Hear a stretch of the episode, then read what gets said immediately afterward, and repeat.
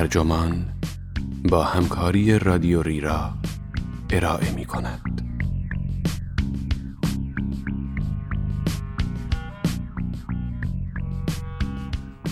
استخوان شکسته و قلب شکسته برای مغز فرقی نمی کند.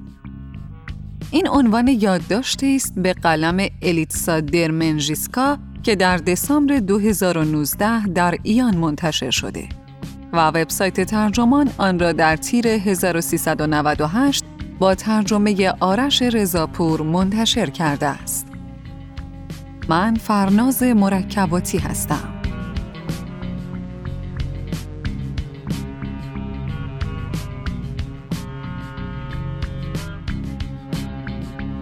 فرقی نمی کند بی محلی و ترد شدن از طرف دوست و آشنا باشد یا یک غریبه. حتی خیلی فرق نمی کند این رفتار دلیل جدی و مهمی دارد یا به خاطر اتفاقی پیش پا افتاده باشد. تنها چیزی که واقعا اهمیت دارد این است که وقتی کسی را نادیده می‌گیرند حسابی دردش می‌گیرد. اما تا حالا فکر کرده اید که این درد دقیقا چطور دردی است؟ تحقیقات علمی سر نخهایی برای ما دارند. مغز انسان میان استخوان شکسته و قلب شکسته تفاوتی قائل نیست.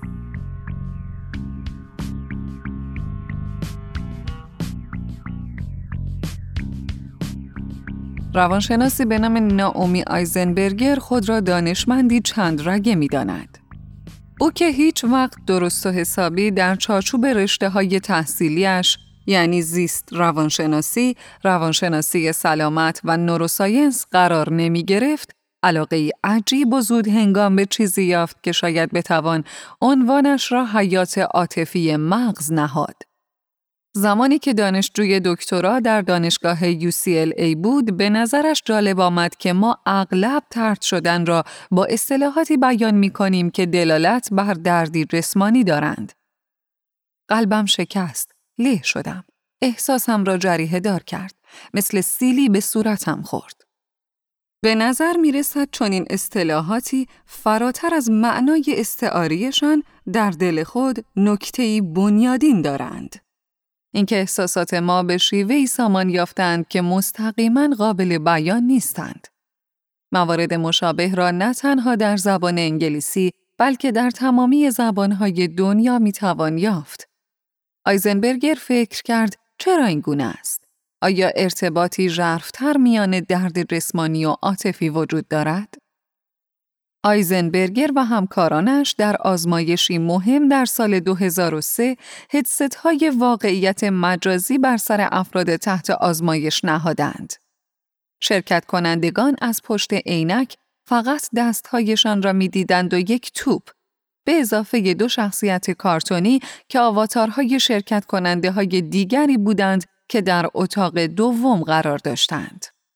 هر شرکت کننده با فشار یک دکمه می توانست توپ را برای شرکت کننده دیگر پرتاب کند.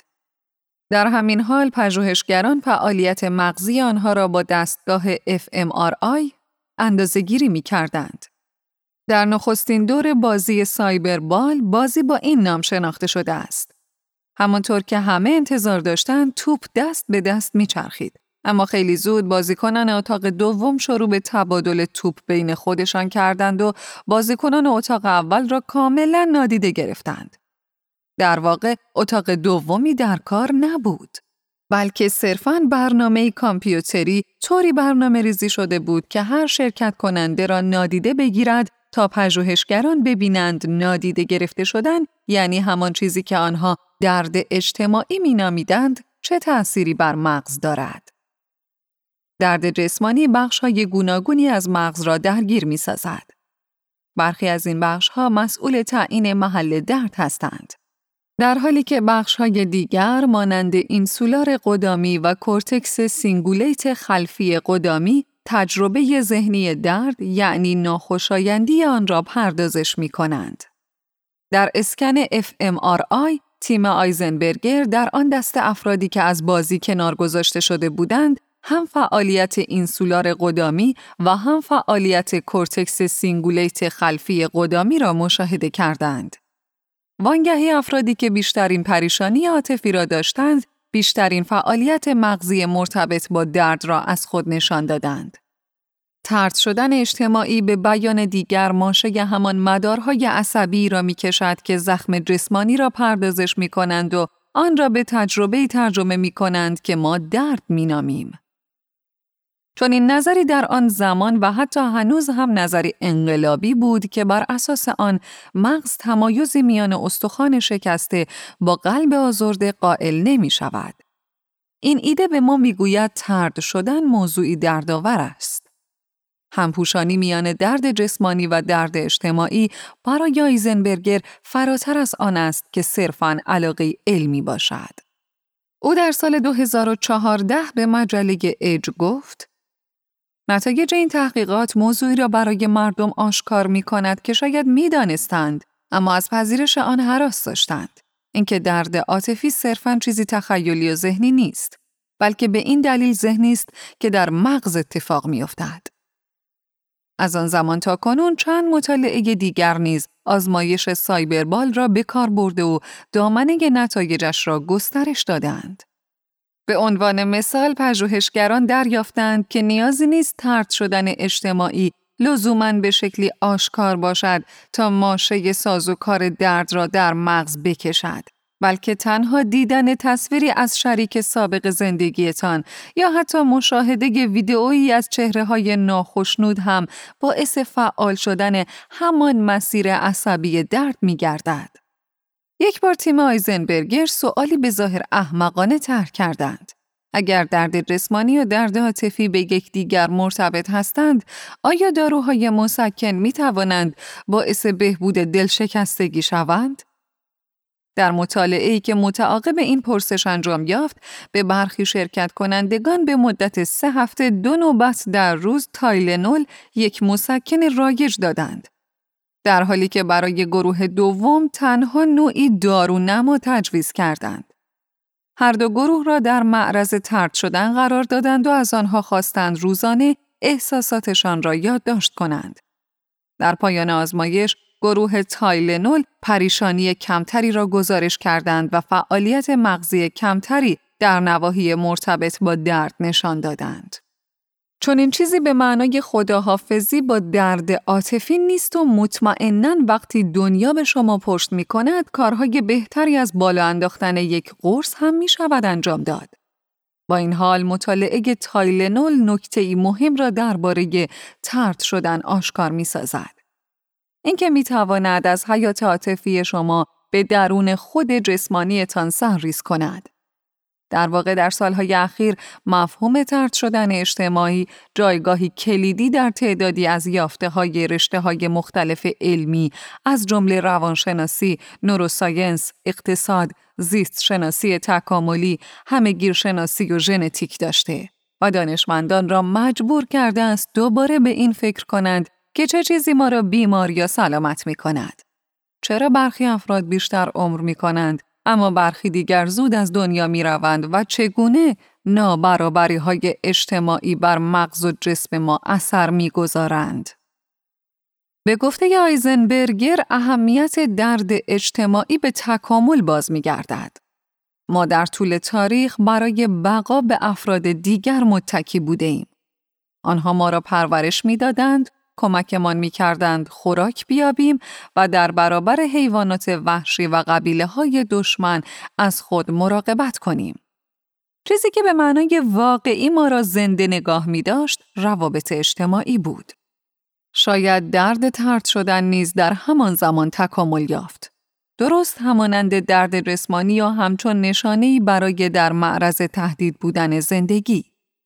شاید طبیعت با استفاده از میانبری هوشمندانه به سادگی سازوکار موجود برای درد جسمانی را قرض گرفت تا دیگر سازوکاری جدید به وجود نیاورد.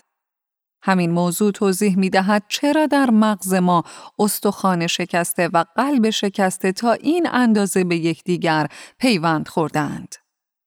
آنچه درباره چنین ارتباطی اهمیت دارد این است که چگونه حتی اتفاقات پیش پا افتاده نیز می توانند به قول پژوهشگران استخوان لای زخم شوند. در آزمایش سایبربال ترد شدن توسط افرادی که نمی‌شناسید و حتی نمی توانید ببینیدشان کافی است تا ماشه دردی باستانی را بکشد که مسئول زنده نگاه داشتن شماست. دیدن ویدئوی چهره های ناخرسند نیز به سادگی همان تأثیر را دارد. اما درباره آن ضربات سنگینی که بر احساس تعلق ما وارد می شوند چه می توان گفت؟ ناخداگاه انتظار دارید هرچه ترد شدن از جانب فردی مهمتر باشد، درد ناشی از آن نیز بیشتر باشد. هرچند این چیزی نیست که پژوهشگران بدان رسیدند. معلوم شد زمانی که ترد می شویم از جانب همسر، رئیس، دوستان، در کار، مدرسه یا خانه اتفاق دیگری نیز میافتد که می تواند کمک کند هم تلاشمان را برای پذیرفته شدن درک کنیم و هم آن افسردگی قدرتمندی که به همراهش میآید. روی باومیستر یک دانشمند علوم اجتماعی است که سی سال از زندگیش را صرف مطالعه عزت نفس، تصمیم گیری، تمایلات جنسی، آزادی اراده و احساس تعلق کرده است. باومیستر در مجموعه آزمایش هایی که به همراه همکارانش از اواخر دهه 1990 انجام داد، متوجه شد افراد پس از ترد اجتماعی به شکلی چشمگیر پرخاشگرتر می شوند. بیشتر مستعد فریب دادن و خطر کردن می گردند و تمایلشان را برای کمک به دیگران از دست می دهند. اما جدای از این تغییرات موقت در رفتار آزمایش شونده هایی که در معرض ترد اجتماعی قرار گرفته بودند، در واقع نشانه از آسیب واقعی بروز ندادند. این موضوع پژوهشگران را سردرگم کرد چرا که با پیشبینی هایشان در تضاد بود. آنها انتظار داشتند ترد شدن موجب آزادسازی عواطف منفی گردد. اما اکنون می‌دیدند که ماشه رفتارهای انحرافی را کشیده است. باومیستر می‌گوید در آن آزمایش هیچ وقت سر و کله عواطف پیدا نشد. او و همکارانش در یک آزمایش دانشجویان لیسانس را به دو گروه چهار تا شش نفری تقسیم کردند و به آنها کمی وقت دادند تا با یکدیگر آشنا شوند. سپس از هم جدایشان کردند و از هر کس خواستند برای مرحله بعد دو دانشجوی دیگر را به عنوان والدینش انتخاب کند. به برخی از دانشجویان گفتند همه آنها را انتخاب کردند. و به برخی گفتند هیچ کس انتخابشان نکرده است. در پایان وقتی تمامی دانشجویان به احساسات خودشان نمره دادند، گروه نادیده گرفته شده هیچ تغییری در عواطفش نشان نداد. به نظر می رسید به جای آنکه آنها احساس ناراحتی بکنند از نظر عاطفی بیهس شده بودند.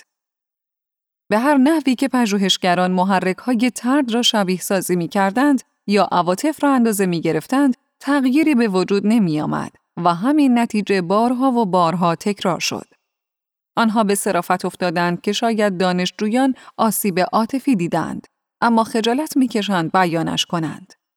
بنابراین در آزمایشی دیگر شرکت کننده ها می باید به احساسشان درباره یکی از دوستان دانشجویشان امتیاز می‌دادند که از زخمی شدن پا یا به هم خوردن رابطه عاشقانه در عذاب بود. پژوهشگران چنین استدلال می کردند که حتی اگر دانشجویان نتوانند با احساسات خودشان روبرو شوند، باز هم باید قادر باشند احساسشان را به فردی دیگر نشان دهند. با این حال یک بار دیگر آنهایی که از نظر احساسی ترد شده بودند، همدلی کمتری نشان دادند که به این نتیجه گیری ختم شد که عواطف آنها در واقع خاموش شده است. باومیستر این پدیده را شک خود مینامد که تمثیلی است از آن بیهسی که هنگام درد فیزیکی تجربهش می کنیم. برای مثال اگر دست خود را با قوطی کنسرو ببرید شاید ابتدا هیچ چیزی احساس نکنید. انگار بدن شما برای لحظه خاموش می شود تا در برابر درد محافظتتان کند. باومیستر می گوید احتمالا زمانی که ترد می شوید نیز روانتان از کار میافتد تا در برابر حمله درد عاطفی از شما محافظت کند. به نظر می رسد ترد شدن همیشه هم آسیبزا نیست، بلکه گاهی مرزهای درد را در می نوردد. آنچنان که در کل چیزی احساس نمی کنیم. با میستر در آزمایشی دیگر از شرکت کنندگان خواست درباره ضربه ای بزرگ بنویسند که به عزت نفسشان وارد شده. و واکنش فوریشان را بدان شرح دهند.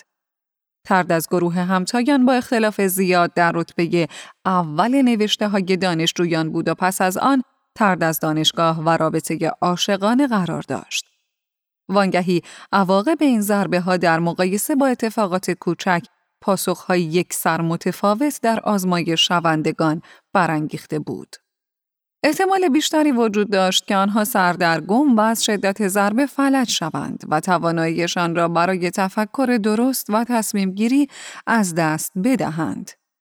آنها احساس می کردند از بدنشان جدا شدند. درست مانند زمانی که از فاصله دور به چیزها نگاه کنیم. جهان به نظرشان بیگانه و ناآشنا می آمد. این وضعیت برزخی به طور معمول بیش از چند دقیقه به طول نمی انجامد.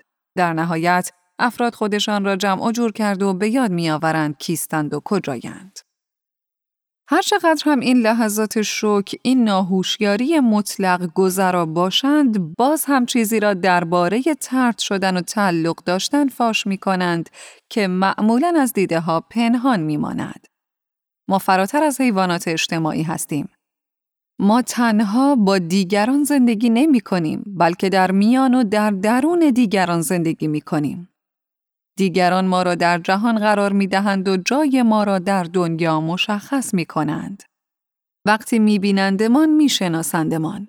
مگر هویت چیست جز عمری رشد و نمو آرام نگاه ها؟ مگر چیست جز مایی که به خودمان از چشم دیگران نگاه می کنیم؟ چیزی که می بینیم آن چیزی است که آنها می بینند یا چیزی که ما می پنداریم آنها می بینند. زمانی که رویشان را برمیگردانند، زمانی که نادیده می‌شویم، هستیمان به تعبیری از حرکت باز می ایستد. برای آنکه ترد شدن به ما آسیب بزند نه باید از جانب خانواده یا افرادی باشد که می‌شناسیم و نه اینکه آشکار و عیان باشد بلکه برعکس ترد در تار و پود جامعه تنیده شده و موزیانه کمین می کند. جروم کاگان روانشناسی از دانشگاه هاروارد و یکی از پیشگامان مطالعات رشد و شخصیت کودک در مصاحبه با رادیو بوستون در سال 2012 گفت بهترین چیزی که در اروپا و آمریکای شمالی کنونی می‌توان به کمک آن پیش بینی کرد آیا کسی به افسردگی مبتلا خواهد شد یا نه ژن یا سنجش مغزی نیست بلکه فقر است. جمله کاگان موضوعی را باستاب می دهد که پژوهشگران مدت هاست می دانند. اینکه افراد فقیر از نظر سلامت نیز فقیرتر هستند. به هر حال فقر بستری است برای رشد عوامل خطرآفرین، بدرفتاری با کودکان، مواد مخدر، جرم و جنایت، بیکاری، تغذیه بد، مراقبت پزشکی ناکافی که با بیماری های گوناگون جسمی و روانی در ارتباطند. اما فقر هر چقدر هم تضعیف کننده باشد باز هم گویای تمامی ماجرا نیست. به ویژه اینکه در کشورهای توسعه یافته علا رغم بهبود تدریجی درآمدها و استانداردهای زندگی مشکلات سلامتی همچنان گریبانگیر تعداد بیشماری از افراد و نه تنها فقراست. مطالعات وایت هال را در نظر بگیرید. گیرشناسی به نام مایکل مارموت و همکارانش در دانشکده پزشکی دانشگاه لندن بین سالهای 1967 تا 1970 اطلاعات 18 هزار نفر از کارکنان خدمات کشوری را که مرکزش در منطقه وایت هال لندن است جمعآوری کردند. پس از آنکه ده سال آنها را زیر نظر داشتند متوجه شدند میزان مرگ و میر کارگران غیر ماهر که در قعر سلسله مراتب بودند تقریبا سه برابر کارکنان ارشدی است که در رأس قرار داشتند. دسترسی به مراقبت های پزشکی که آن زمان نیز ماننده حالا رایگان بود نمی توانست این تفاوت فاحش را در نرخ مرگ و میر توضیح دهد. علاوه بر این الگوی مشابهی نه تنها در دو سر طیف سلسله مراتب بلکه در تمامی سطوح نمایان شد. هرچه جایگاه شغلی شما پایین تر باشد، عمرتان کوتاهتر است. طی دو دهه گذشته شواهد گوناگونی نشان دادند که جایگاه پایین اجتماعی اقتصادی تأثیری مهم بر مرگ و میر و مشکلات سلامتی دارد. مشکلاتی از قبیل بیماری های قلبی عروقی، آرتریت، دیابت، بیماری های دستگاه تنفسی، سرطان دهانه رحم، اسکیزوفرنی، سوء مصرف مواد و اضطراب. همانطور که از مطالعه وایت هال نیز برمیآید تأثیرات منفی بر سلامت از افراد فقیر فراتر رفته و همه را در تمامی سطوح اجتماعی در بر می‌گیرد. پیوند میان سلامتی و جایگاه اجتماعی خواه درآمد را معیار آن بدانید یا تحصیلات یا شغل و یا حتی جایگاهی که فرد خودش نسبت به دیگران احساس می کند به یاری مطالعاتی اثبات شده که روی هزاران فرد جوان و میان سال آمریکایی، آفریقایی آمریکایی و اهل کره جنوبی در بریتانیا انجام شده است. بنابر داده های مارموت، اگر نرخ مرگ و میر همه در انگلستان به اندازه افرادی بود که جایگاه بالای اجتماعی داشتند، مجموع عمری که هر ساله به آنهایی که زودتر مرده اند اضافه می شد روی هم چیزی بین یک و سه دهم تا دو میلیون سال می بود. همه پژوهشگران نیز با مارموت هم عقیده نیستند. برخی ادعا می کنند جایگاه اجتماعی اقتصادی مسبب آسیب به سلامتی نیست. بلکه افرادی که مشکلات سلامتی دارند در مدرسه یا محل کار با دشواری های مواجه می شوند که آنها را به انتهای نردبان اجتماعی می راند. ریچارد ویلکینسون و کیت پیکت پژوهشگران نابرابری که در بریتانیا کار می کنند با این حرف مخالفند. آن دو در کتابی با عنوان تراز در سال 2009 چنین استدلال می کنند که رانده شدن نمی تواند الگوی مستندی را توضیح دهد که بین کشورهای گوناگون مشاهده شده است. این الگو که جوامع نابرابرتر که احتمالاً سلسله مراتب اجتماعی بیشتر و تفاوت جایگاه بیشتری دارند، نتایج بدتری در زمینه سلامتی نشان می دهند. آنها می‌گویند به نظر می رسد مسئله اصلی موقعیت اجتماعی ماست. چگونه ممکن است موقعیت اجتماعیتان شما را بیمار کند؟ میزان دسترسی به منابع که خود به خود مزنون است نمی‌تواند توضیح دهنده تأثیر همهگیر جایگاه اجتماعی بر سلامت باشد. اگرچه ممکن است آنهایی که در قعر جامعه هستند از شرایط بهداشتی، تغذیه و مراقبت‌های پزشکی نامناسب رنج ببرند، با این حال چون این عواملی نمی توانند مسئول آن شکاف سلامتی باشند که در طول نردبان اجتماعی دیده می شود. شاید گاهی به نظر برسد طبقات مرفه از سیاره دیگری آمدند. اما واقعیت این است که نه پزشک های آنها، نه خوراکشان و نه شامپو و خمیر دندانی که استفاده می کنند دارای چنان ویژگی های جادویی نیستند که اغلب افراد طبقه متوسط به آنها دسترسی نداشته باشند. با این حال طبقه متوسط به نسبت آنهایی که در طبقات بالا هستند از افسردگی، دیابت و مرگ زود هنگام بیشتری رنج می کشند. ویلکینسون و پیکت می‌گویند استراب جایگاه یکی از دلایل محتمل است. نکته محوری استدلال آنها این است که جایگاه اجتماعی متضمن قضاوت‌های ضمنی درباره ارزش فرد برای جامعه است. هرچه در جایگاه بالاتری باشید، احترام و ستایش بیشتری از اطرافیانتان دریافت می کنید. در مقابل پایین بودن در سلسله مراتب اجتماعی به معنای شکست در زندگی مطابق با استانداردهای موفقیت جامعه است. به بیان دیگر برای ترد شدن باید به عنوان محروم قضاوت شده و همچون فرودست دیده شوید. ترد کردن ممکن است به شکل ضمنی اتفاق بیفتد.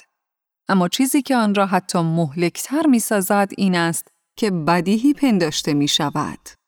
ما همانطور که هوای آلوده را تنفس می کنیم، نابرابری اجتماعی را نیز می پذیریم. یا به شایستگی افراد نسبتش داده و بدین ترتیب توجیهش می کنیم. بنابراین اگر خود را نزدیک به کف جامعه بیابید، بعید نیست احساس بیارزشی، ناامیدی و بیچارگی کنید. آسیب مرزهای عواطف را در می نوردد. اکنون تعداد روزافزونی از پژوهشگران متوجه شدند تهدیدهایی که بر هویت اجتماعی ما اثر گذارند مانند منفی ارزیابی شدن توسط دیگران می توانند در سیستم های حیاتی نوروبیولوژیکیمان مداخله کنند. مطالعاتی که روی حیوانات فرمان بردار و همچنین افرادی که در معرض ارزیابی منفی بودند برای نمونه پس از ارائه سخنرانی برای یک مخاطب نشان می دهد که ترد اجتماعی منجر به التهاب می گردد. یعنی همان پاسخ درونی بدن به جراحت. تهدیدهای اجتماعی نیز مانند تهدیدهای فیزیکی منجر به مخابره پیام خطر گشته و حمله دفاعی دستگاه ایمنی را در برابر مهاجمان میکروبی فعال می سازد. به گفته جورج اسلاویچ مدیر آزمایشگاه پژوهش و ارزیابی استرس دانشگاه UCLA اگرچه این فرایند در مقابله با عفونت‌ها سودمند است اما تأثیرش در موارد طرد شدن اجتماعی می تواند از کنترل خارج شده و التهاب را به درجات خطرناکی برساند. التهاب مزمن به نوبه خود با دیابت، بیماری های قلبی عروقی، برخی سرطانها، آلزایمر، آرتریت، افسردگی و بیماری های دیگر پیوند دارد.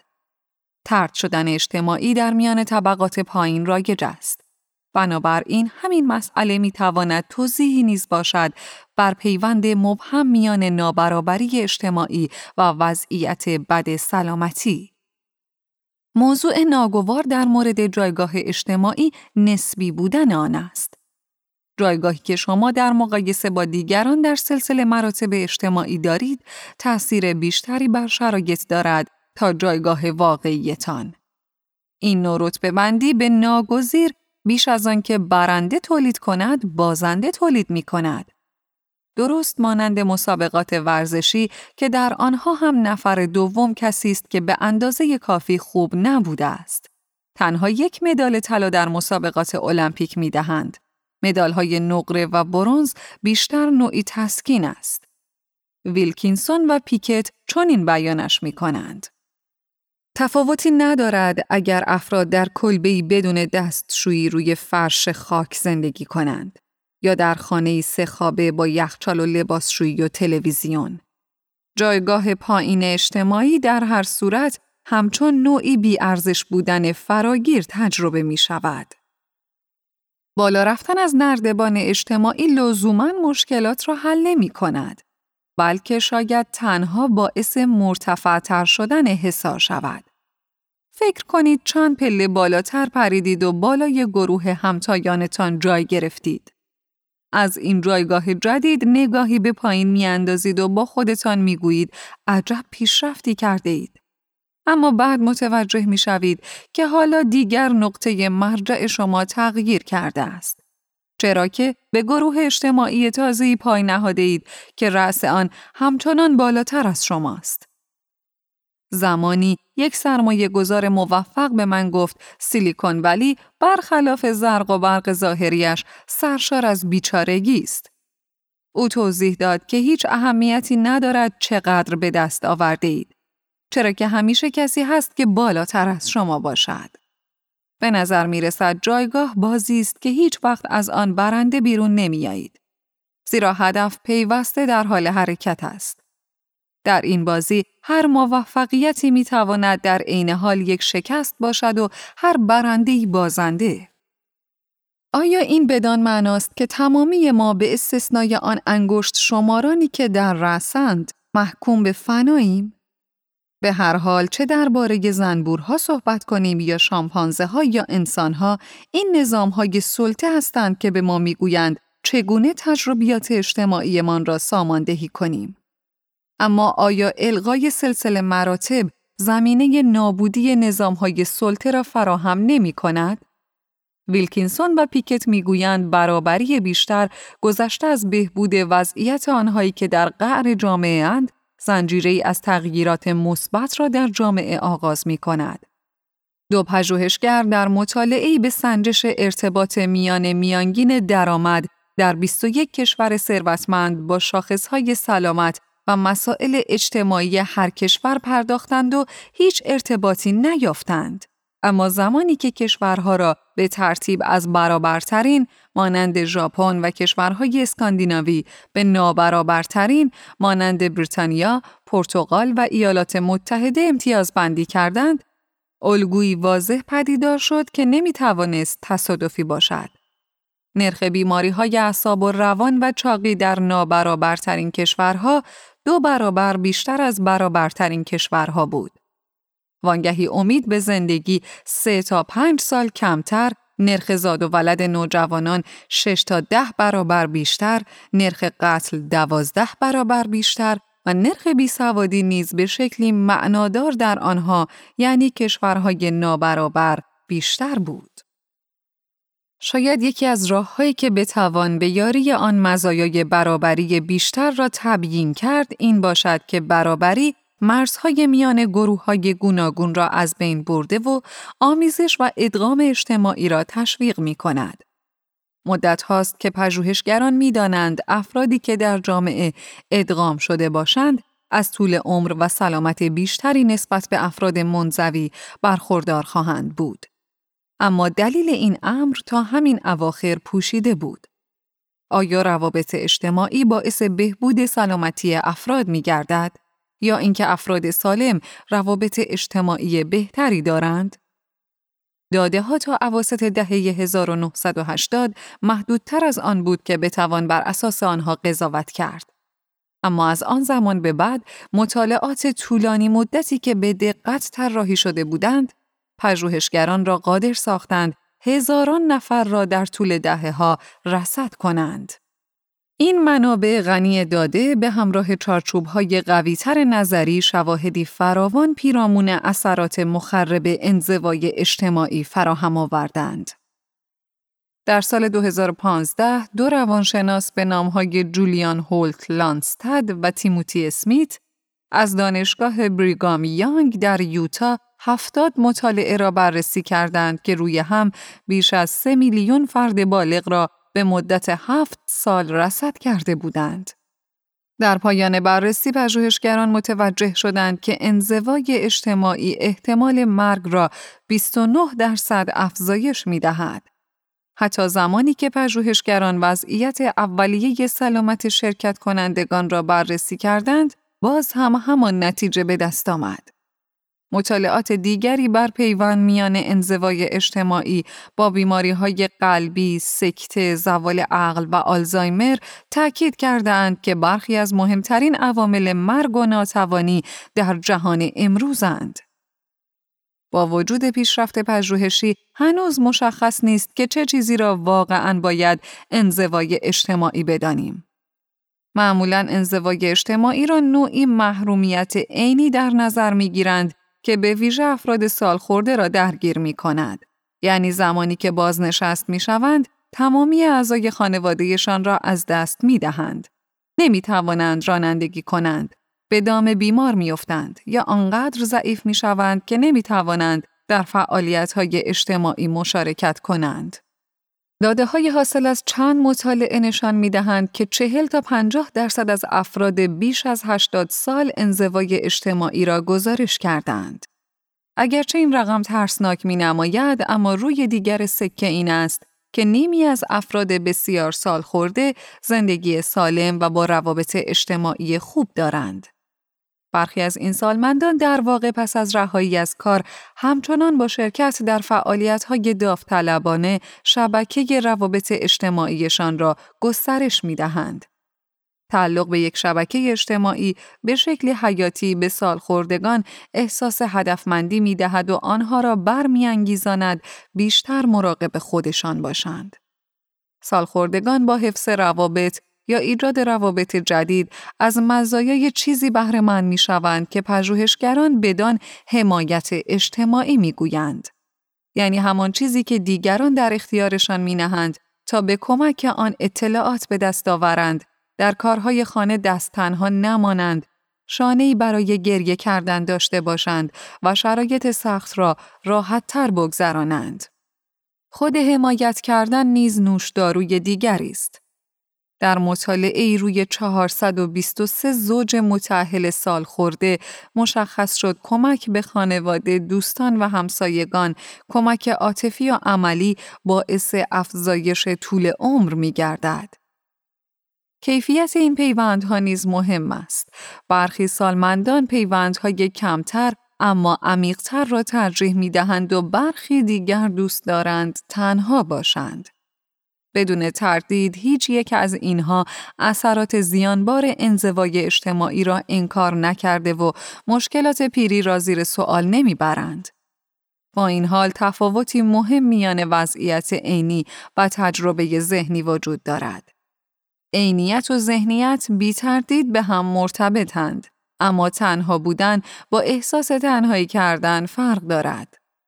به گفته لوئیس هاوکلی، پژوهشگری در مرکز پژوهش افکار ملی در دانشگاه شیکاگو و جان کاچوپو، دانشمند فقید نوروساینس در دانشگاه شیکاگو که بیش از دو دهه در این حوزه پژوهش کرده است، افراد می توانند با دیگران زندگی کنند، اما در نظر خودشان مطرود باشند. شاید در ذهن ماست که ترد شدن ذات موزیگر خود را نمایان می سازد. یعنی نه از طریق زغزغ دردی که بر سرمان میکوبد و آسیب هایی که به بدنمان می‌زند بلکه از طریق ذهنمان نادیده گرفته شدن در ذهن زنده میماند و از تخیلات مختوش ما تغذیه می کند. برای آنکه خودتان را منزوی بدانید باید بارها و بارها ترد شده باشید حتی اگر کسی در واقع تردتان نکرده باشد. باید ترد کننده و ترد شونده همزمان وجود داشته باشند. این گونه است که ترد شدن در نهایت به ما آسیب می‌زند. با مجبور کردن ما به آسیب زدن به خودمان و وادار کردنمان به همدستی در این عمل بیرحمانه.